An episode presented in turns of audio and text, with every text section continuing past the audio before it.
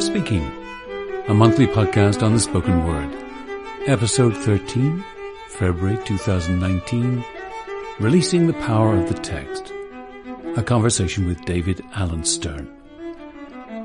Hello, Paul Meier here with my latest podcast, a service of paulmeier.com, where you'll find all my books, ebooks, and services for spoken word training and coaching. One of my most rewarding projects this past month was a production of Silent Sky by Lauren Gunderson, a play set in the Astronomical Observatory at Harvard around 1900, when the unsung heroes of the advance on astronomy were the predominantly female human computers who mapped the heavens. My work was to assist the actress playing Williamina Fleming, the Scottish emigrant to Boston who was at the centre of those great achievements. I had to judge how much of her Dundee accent might have been replaced by the Boston sounds when we meet her three decades after her emigration at age 21. Wonderful play for four women and one man. So back to this month's topic. I've known David Alan Stern for 30 years. We're both now retired from academia and have had similar careers. David served 25 years as voice and speech trainer in the University of Connecticut's acting programs and production coach for Connecticut Repertory Theatre. Earlier, he worked 12 years as a freelance Hollywood speech and accent coach, while creating the earliest of his famous audio instruction series, the best known being Acting with an Accent and The Speaker's Voice. Among those he's coached for stage or screen roles are Olympia Dukakis, Sally Field, Julie Harris, Terence Mann, Liam Neeson, Lynn Redgrave, Julia Roberts, and Forest Whitaker. Newly retired from UConn, David continues coaching productions, teaching via Skype, and creating audio resources. Learn more about him at learnaccent.com. So welcome, David. So very, very nice to be talking to you today. Oh, thanks so much, Paul. It's a real joy to be here with you. So when I asked you to do me the honor of joining me on a podcast, I asked you what you'd like to talk about. And I was a little surprised that you didn't choose what you and I are best known for, perhaps, accents and dialects. You chose something else. What is it? Well, I was more interested in getting into something that uh, you yourself started talking about in uh, one of your recent solo podcasts, the one that I think you called Not What You Say, but How You Say It. Mm. I've felt for many years, as you know, I just retired from 25 years teaching uh, voice and speech and accents at my alma mater. And during that entire time, I never believed that the thing that I was the best known for, accents and dialects, was anything close to the most important thing that I was doing in the training of actors. That voice production without vocal damage and clarity and specificity of speech, the ability of actors, and as I'm sure we'll discuss soon, many people other than actors, their ability to first understand the text that they're speaking, whether it's from a script or whether it's spur of the moment, to understand what they are saying and give effectiveness to the act of delivering it through all sorts of vocal components, be they um, vocal variety in pitch and uh, stress and loudness and rhythm and phrasing and pauses and inflections, all of these sorts of things, which so many of my students, and I'm sure so many of your students over the years, were not in control of, were never given any instruction in, and had very little experience doing effectively in their offstage speaking or onstage speaking. Exactly. When I was considering this topic in preparation for today's podcast, I I started to think, well, we're really essentially talking about something that's been at the heart of Western civilization's public speaking traditions for, you know, two, three thousand years. It's, it's rhetoric. It's, it's what was called elocution at the turn of the last century. These are concepts of eloquence, oratorical training, diction, enunciation, the voice beautiful, and these concepts have rather taken a back seat, in my opinion, in our lifetime. I'm, when I went to drama school, I was just post elocution period. The, the elocution period was over when I went to drama school in the mid 60s. But my teachers, uh, certainly the older ones, were inheritors of that elocution tradition. How about yourself? Well, when I was in grammar school here in Connecticut, in the same state that I've since returned to, we did an enormous amount of recitation, memorization, Longfellow poetry, Lincoln's Gettysburg Address, getting up in front of the class to deliver oral reports. I actually had more of that in grammar school than I had in drama school. When do you think, if it has entirely disappeared from the American curriculum, if it has, when did it go and why? A first guess that jumps into my mind is uh, television. I was experiencing all of these things in fourth grade, fifth grade, sixth grade, just as television was in its, uh, I wouldn't say its infancy, but it, its toddler stage. Mm-hmm. Over the years, as other kinds of media have become dominant as well, of course, the last few years with smartphones and uh, texting and, you know, walking down the street next to a person and uh, texting back and forth between those people rather than speaking, or speaking a word or two while each is independently texting to somebody else. But it's a really important issue that so little actual speaking is done as part of uh, early education and even um, even secondary and post-secondary yes, education. We've we've had writing across the curriculum in in college and university, but speaking across the curriculum, I don't think that has really caught on. When I was first teaching at the university level, uh, close to where you are, I was in Wichita, Kansas. This was the early 70s.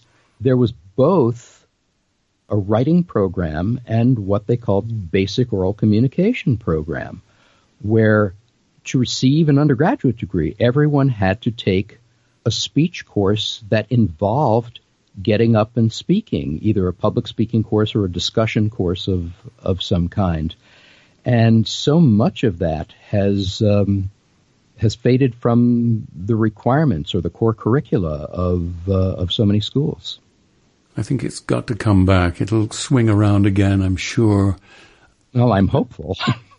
I remember Garrison Keillor bemoaning the death of poetry memorization and recitation. He looked back on it very fondly in his grammar school education and bemoaned the lack of it, the, the disappearance of it from our lives today. And I might not know the whole poem, but I can still start 'Twas the schooner Hesperus that sailed the wintry sea, and the skipper had taken his little daughter to bear him company. Hmm. Yeah, yeah. I too, uh, growing up in England, lots of memorization, lots of recitation, lots of lots of public speaking in the in the curriculum. It's gone now. So um, all of this impinges on the training that you and I do, not only for the, for the actors in our charge, but for many people in professional walks of life that involve speaking for a living, preachers, lawyers, politicians, company execs, professors and lecturers, you name it, as well as so-called ordinary people who don't speak for a living professionally, but who want to communicate better, more effectively, do well in job interviews and in presentations that they do for their company, perhaps. It's so important that people speak well and eloquently. These concepts of eloquence uh, are not unimportant, but it seems that they are, even to the point where eloquence is decried. I think someone was talking about Obama in the early days of his presidency and criticizing him for his eloquence. They actually used eloquent as a pejorative term. Isn't that disgusting? Why one would decry the use of eloquence is beyond me, and it's it's got to reverse. It's got to swing back around. I'm sure.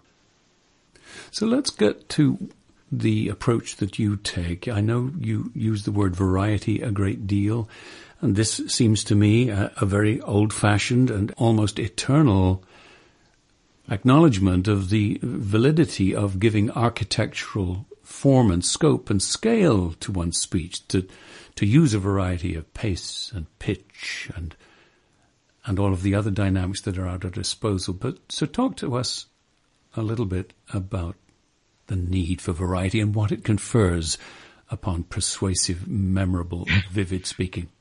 The phrase that I use, the core of what I do in uh, text classes is um, something that comes from a, a, poster that represents my uh, uh, my philosophy of text analysis, and I've sort of paraphrased a statement that comes from uh, casting director, author. I'm sure you're um, you're familiar with Michael Shurtleff, mm-hmm. who who said in one of his books that consistency is the death of acting. Hmm. Michael and I used to send students to each other back in in my Hollywood days, and uh, I started thinking so much about some of the principles, and I started reforming one of them with regard to my whole issue of vocal variety, and I came up with vocal sameness is the death of acting. Hmm. Or of and all communication, I, I expect you. To. Of all communication, yes. I realized years later that when I was continuing to work with uh, clergy, with business people, uh, bankers, uh, the occasional politician, that the identical principle applied, and that in fact some of the concepts from acting came into the whole idea of not only how one uses vocal variety, but how one uses vocal variety to support a sense of spontaneity, even if the speaker is reading from text. I mean, that's something that Obama was just a master at. Indeed. Reading from the prompter and giving the impression that the thoughts, the ideas were being created and sequenced in the moment. Yes, and was, as if he was coining them and minting them freshly yeah, in his brain at the very moment that he spoke. Yeah. exactly. So what I've come up with over the years and refined it, I say that images, ideas, or actions, if we're talking from an acting perspective, cannot be differentiated and energized by spewing out same sounding syllables. Now, what do I mean by same sounding syllables? Well, let me use something that a lot of people are familiar with, but perhaps not really clear about what the meaning of, of, of these words are. Talk about recitation in schools. One of the things we had to memorize was the preamble to the Constitution of the United States the way that most of my classmates uh, recited it and the way I hear it uh, read or recited now is we, the people of the United States, in order to form a more perfect union, establish justice, ensure domestic tranquility, provide for the common defense, promote the general welfare, and secure the blessings of liberty to ourselves and our posterity, to ordain and establish this Constitution for the United States of America. Completely undifferentiated. The ideas what? and the images are completely undifferentiated, aren't they? Yeah. What the hell was that all about? It's as bad as the way some people would do, if it were done when 'tis done, Then 'twere well it were done quickly, if the assassination could trammel up the consequence and catch with it, you know, beautifully rounded tones, but no clarity whatsoever about mm what the ideas are. No thought behind the eyes. Yeah. And there are all sorts of principles that are violated. First of all, there are so many phrases, so many short phrases in the preamble. And the way that it's spoken by most people there's no clarity as to how each phrase relates to the one before it, the one after it, or the one uh, at the beginning. Just looking at the core of this, the subject of the sentence, we the people of the United States. And then there are three and a half lines before you get to the verb. So the, the core of the sentence is, the skeleton of the sentence is, we the people of the United States do something. Yes. What do we do? To ordain we the people of the. United States, exactly. We ordain and establish this Constitution. So In a sense, the long list of things that we hope to procure, the perfect union, the, the justice, the domestic tranquility, those are inessential in a sense. They could be deleted without destroying the grammar. And Exactly. It's the justification. In fact, a lot of people read that there's a there's a list of reasons why we're doing this in order to do six things. What are those things? Form a more perfect union, establish justice, ensure tranquility, provide defense, promote welfare, secure liberty. Now, the way an awful lot of people read it, they don't even get that clear they get we the people of the United States in order to form a more perfect union. And then the list that follows seems like it is modifying in order to form a more perfect union, what do we do? No. In order to form a more perfect union, we establish justice, we ensure tra- no. Forming the more perfect union is the first in the list of things that we do. So, we the people of the United States do something. Now, why do we do it? In order to X, Y, Z, in order to form a more perfect union. What else? Establish justice. What else? Ensure domestic tranquility. So the principle that I would go by in teaching somebody to speak this list of phrases is to find, discover, or an alternative, reveal nice. to the listener each of these things at a different pitch. You reminded me, David, of the importance of the study of rhetoric, not to learn the endless names for all the rhetorical figures, but simply to recognize that something rhetorical is going on. Many people would not recognize that what we have here in this opening sentence of the preamble is in fact a, a time-honored and very effective rhetorical device, a list. Not only is everything in the list important, but they have a cumulative effect and perhaps one might even argue that they're in ascending order of importance with the uh, the blessings of liberty to ourselves and our posterity. It might be the the crowning glory of the enterprise. So there's that ability to use a list for a tremendous strategy for persuasion. Or any figures of speech, which are also referred to as rhetorical devices or stylistic devices. But if you don't recognize on the page a rhetorical device, you can't. Oh, exactly. Even without naming it, if you can't recognize it or know that it's happened, you can't exploit it. We're talking about the uh, the third of uh, Cicero's five canons of rhetoric. I mean, he talks about invention, which is coming up with the argument, arrangement, which speaks for itself, style. That's the one we're talking about now. The style of the language, the way that the ideas are being expressed. And then, of course, the last two being memory and the one that most of this conversation has been about, which is the delivery. I wonder if the lack of respect for that old, worn out, pejorative term rhetoric, we dismiss things as rhetorical, merely rhetorical. So rhetoric has a, a very bad connotation in most people's vocabulary.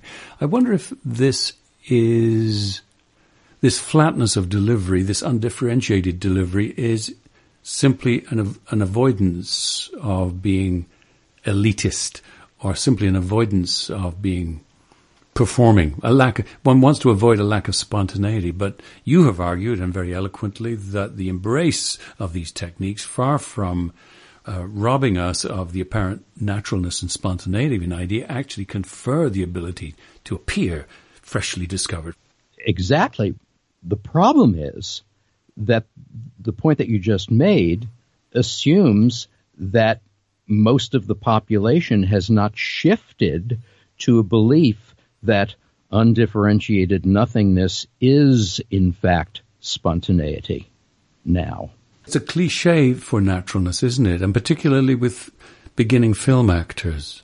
Oh, absolutely. I was going to say there's, it, no, there's no voice; it's all whispered, and uh... so, so much so much of it with those actors who never had stage training but started in front of a camera. And of course, the, tr- the, truth of the matter is that when one is speaking something from the heart with passion, as most characters in plays are doing, because we discover them at, the, at a point of crisis or a point of great uh, consternation, and uh, they have lots of important things to say, and they've got to get them out. That leads, and always has done, to greater expressivity, greater range. I got to say this to you. You know, I need you to know this. I want you to do something. You know, all of these moments of extremists that we encounter our characters in play argue for the very thing that you are arguing for. And I'm picking these words and combining them in this way and delivering them in this way because I need to get this point across. I need to create these ideas and images and land them on you. And you want me to understand them beyond all else, so that's going to bump up your diction you're going to hit exactly. the consonants because you want me to understand and, and you want me to believe and you want me to do something as, as a result of what you're saying.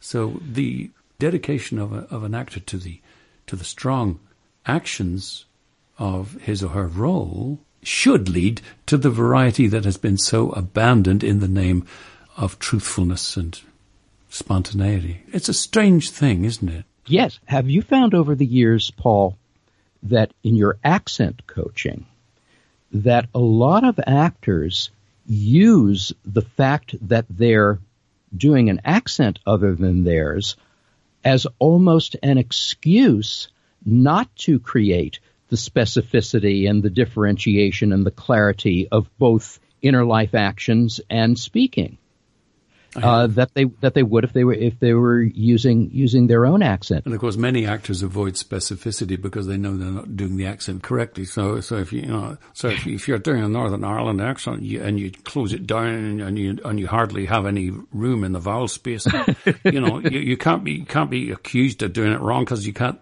people can't hear what you've done in the first place. Exactly. I can remember one session that I was doing goes back to what we were saying before about my sense that accents are far from the most important things uh, that I teach.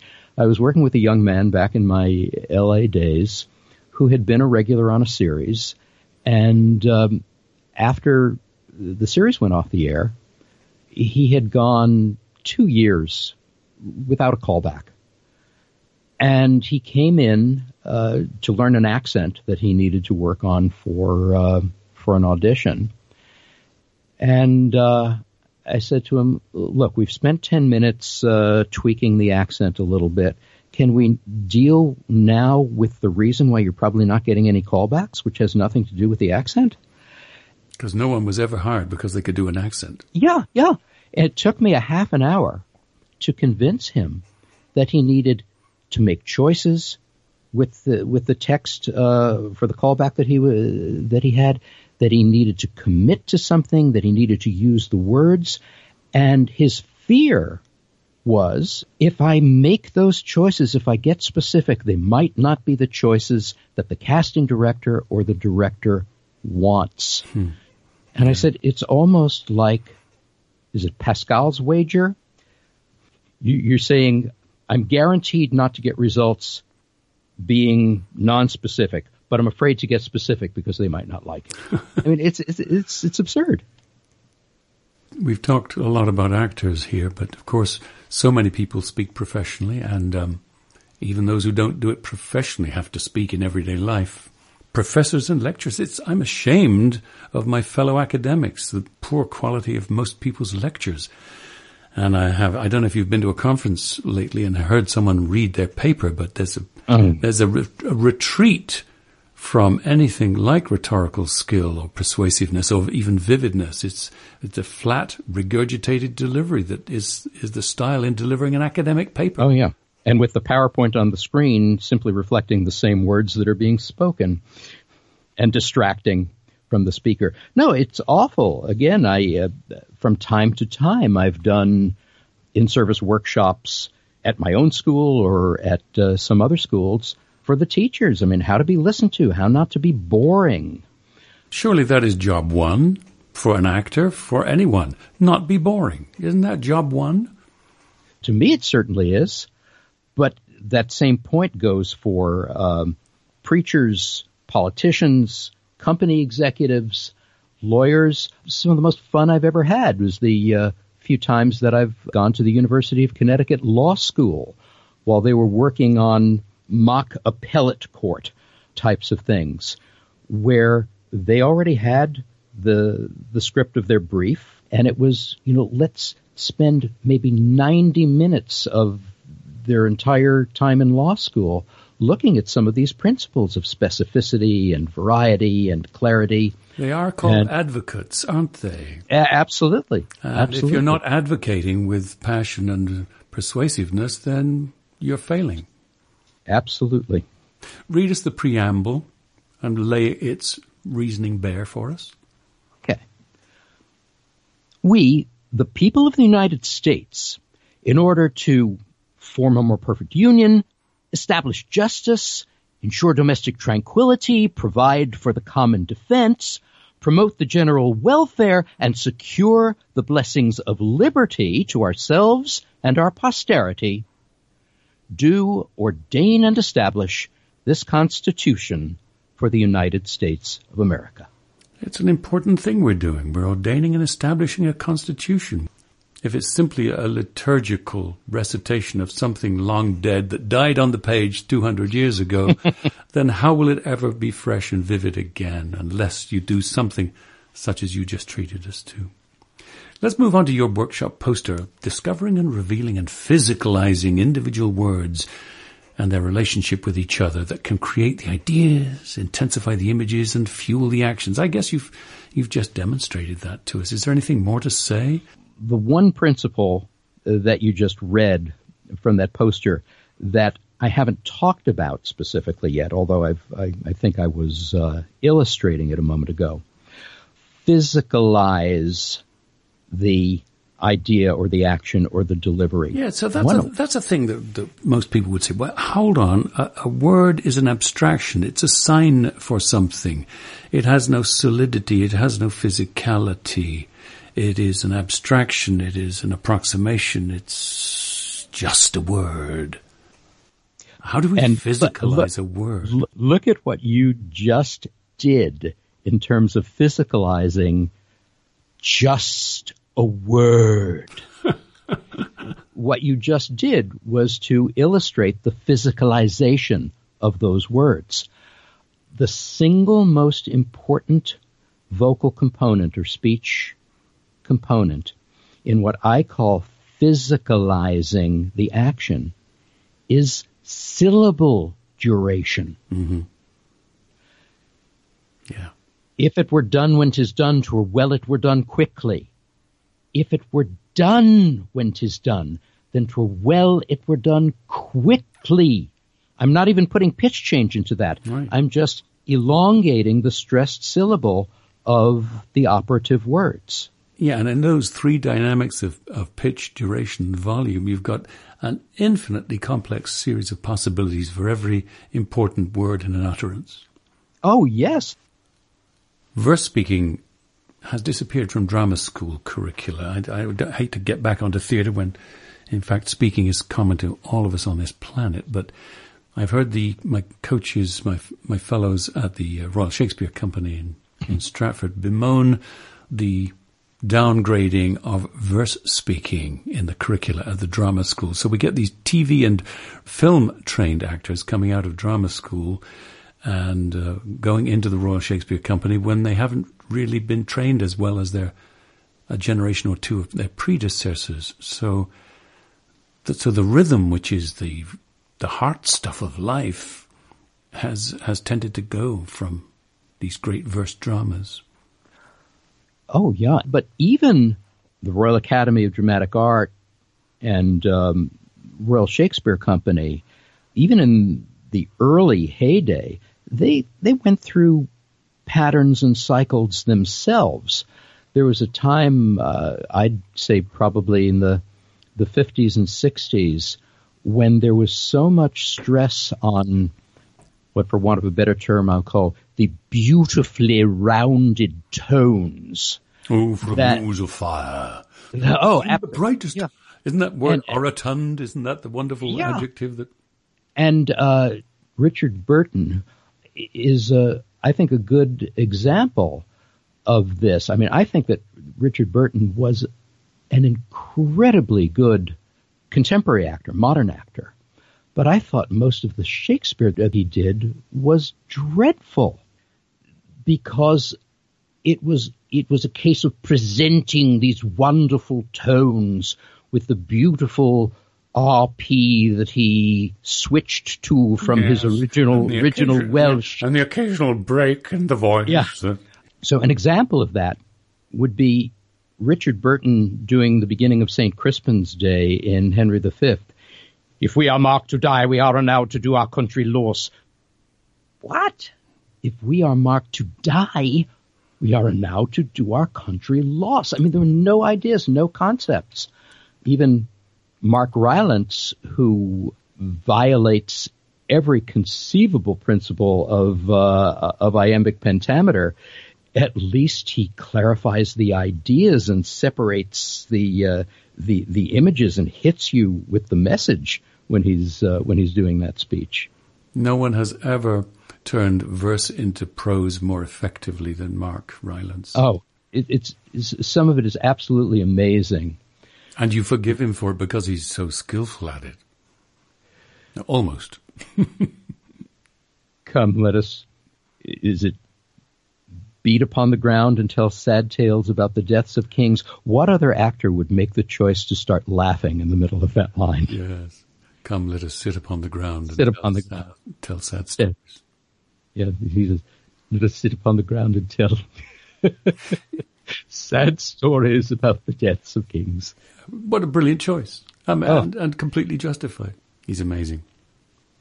Talk to me about your feelings that if a technique shows, then it's being done wrong. I mean, I'm sure you agree with me that if it's if the training shows if the technique the, shows, the, the fear, then you haven't put that technique to service correctly.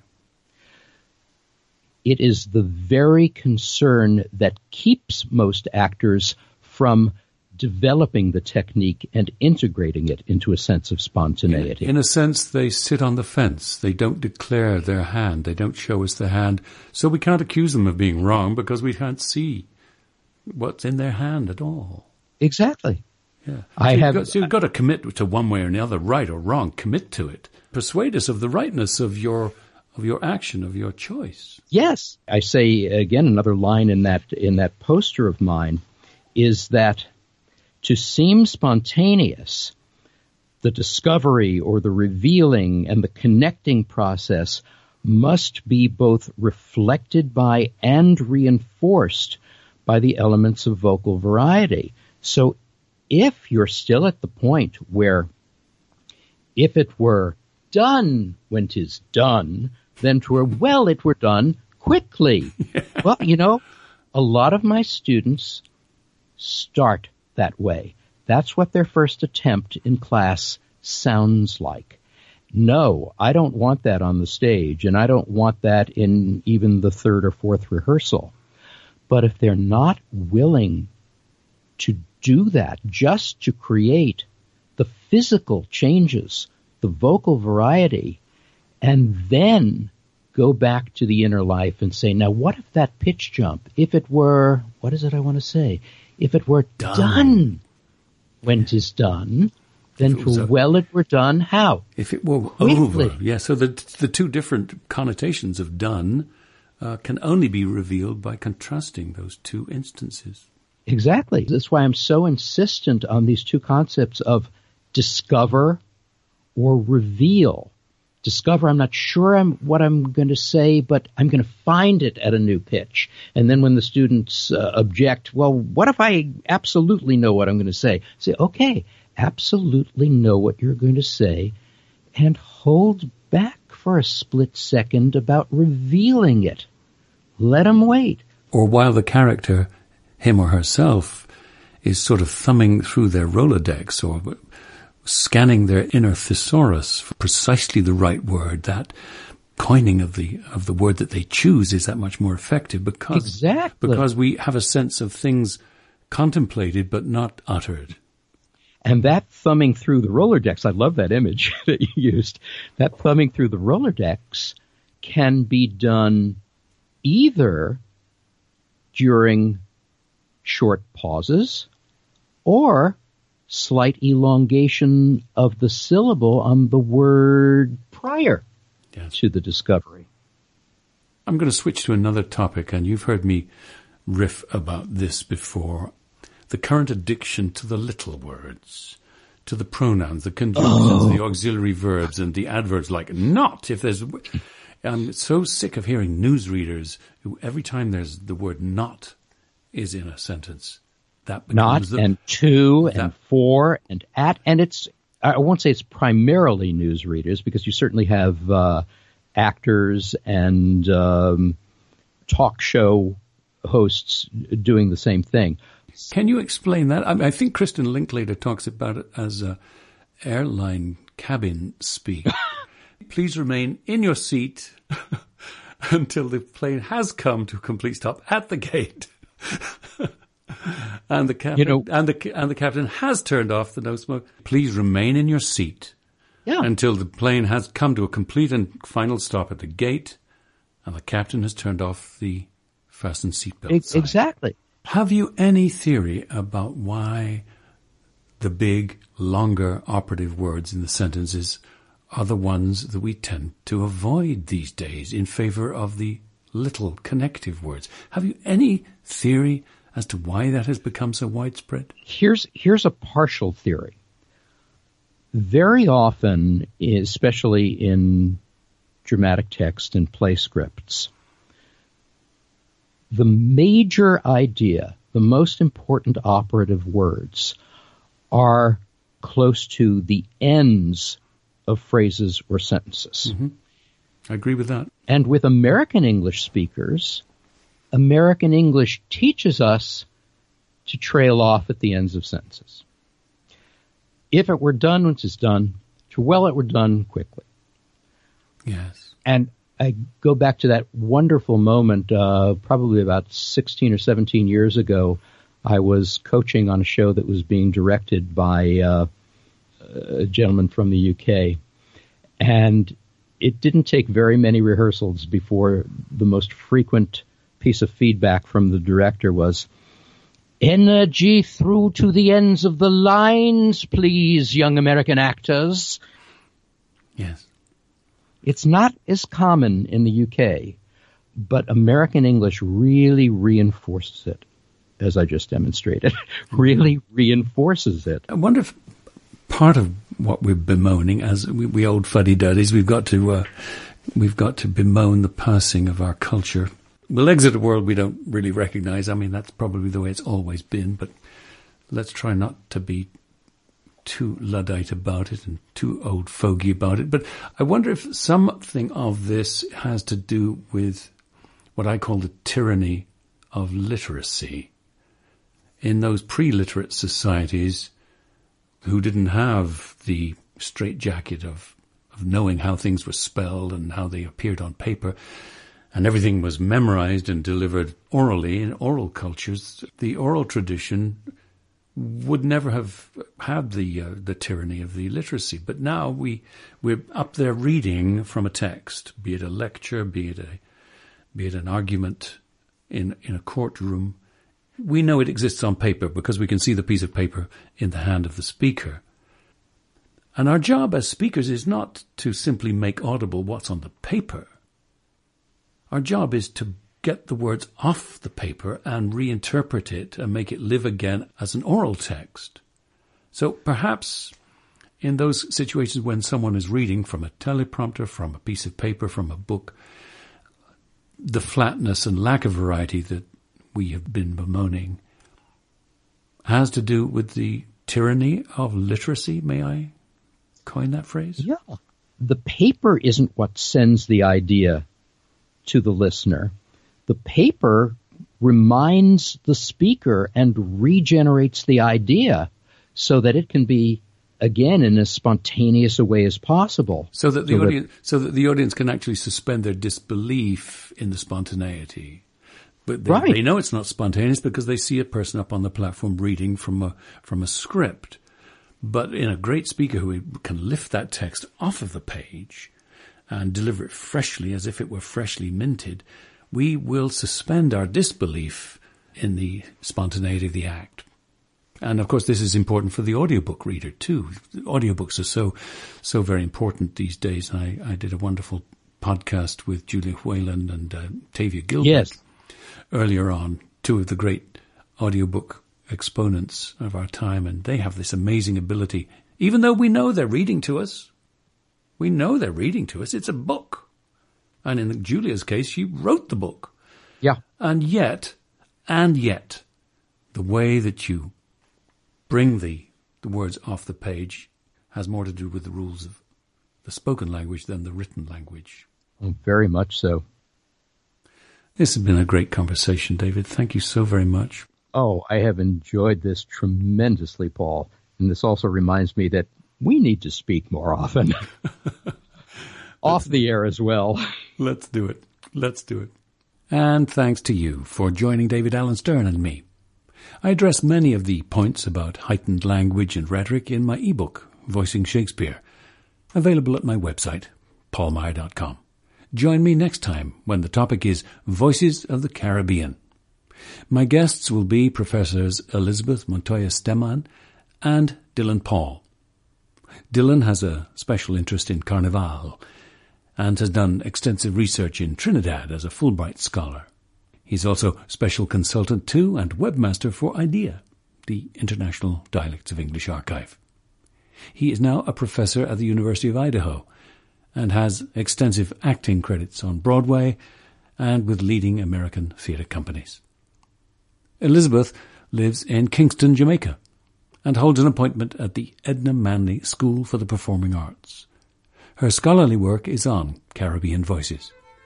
She is an associate editor for IDEA, contributing fascinating recordings of people from that region. She was enormously helpful when I was preparing my The Jamaican Dialect Guide for Actors. Voices of the Caribbean. Next time on In a Manner of Speaking.